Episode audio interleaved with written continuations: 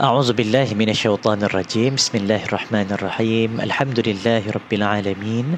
نحمده تعالى سبحانه ونستهديه ونستغفره ونعوذ بالله من شرور أنفسنا وسيئات أعمالنا. من يهده الله فلا مضل له ومن يضلل فلا هادي له.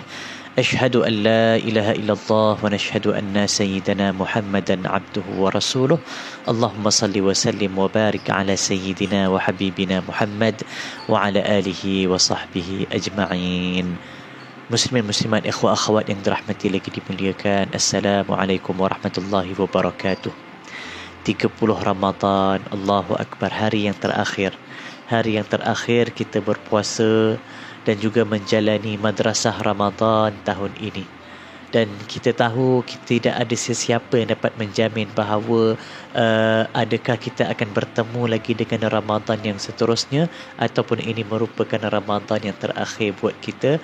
Ya Allah ya Tuhan kami sebagaimana engkau telah sampaikan kami pada Ramadan tahun ini berikan kepada kami ulangkan kepada kami Ramadan berkali-kali lagi ya Allah supaya kami dapat memaksimalkan sebaik yang mungkin peluang yang kau akan berikan kepada kami amin ya Rabbal Alamin.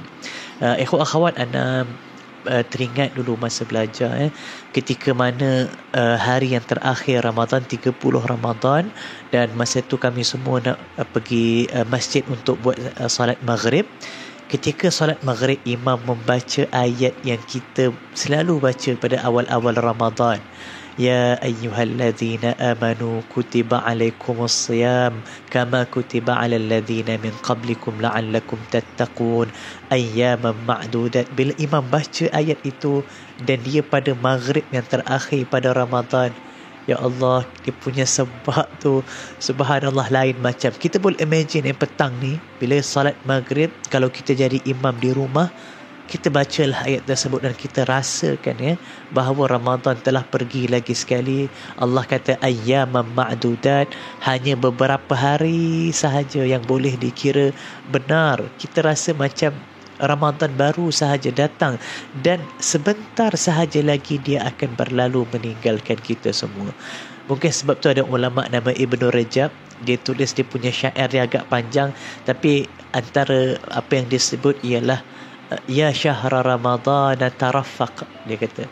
Dumu'il muhibbin tadaffaq. Wahai bulan Ramadan bawa bertenang. Tunggu sekejap. Ya tunggu sekejap. Jangan tinggalkan kami lagi.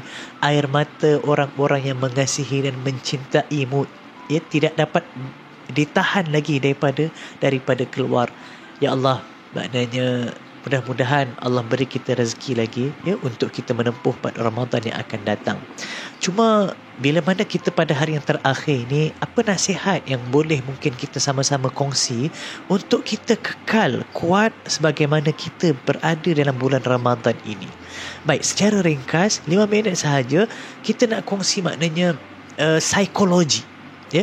Kita tahu petang nanti bila mana malam raya syaitan akan dibebaskan kembali dan kita boleh bayangkan syaitan bila dia dibebaskan dia dia takkan duduk relax kerana apa dia tahu kerja dia setahun nak cuba menjatuhkan dan merosakkan kita telah rosak dalam masa sebulan. Allah telah ampunkan insya-Allah dosa kita dan sebagainya dan bila dia dibebaskan dia tak akan duduk diam dan dia akan buat something yang besar. Tuan-tuan, kita tahu memang syaitan fokus dia malam raya, hari raya tu memang dia nak jatuhkan kita bukan dengan dosa-dosa kecil tapi dia nak jatuhkan kita dengan musibah ataupun dosa besar.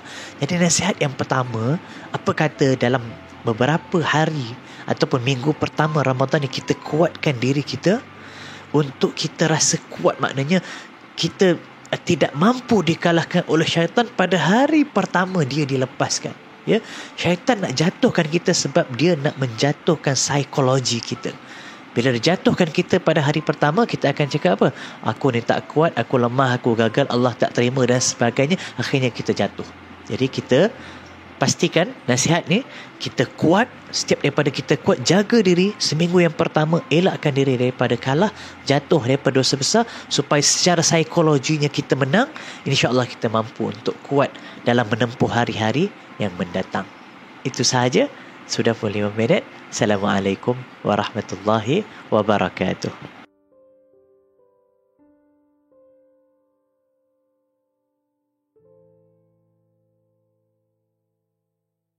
Bersama membina masyarakat.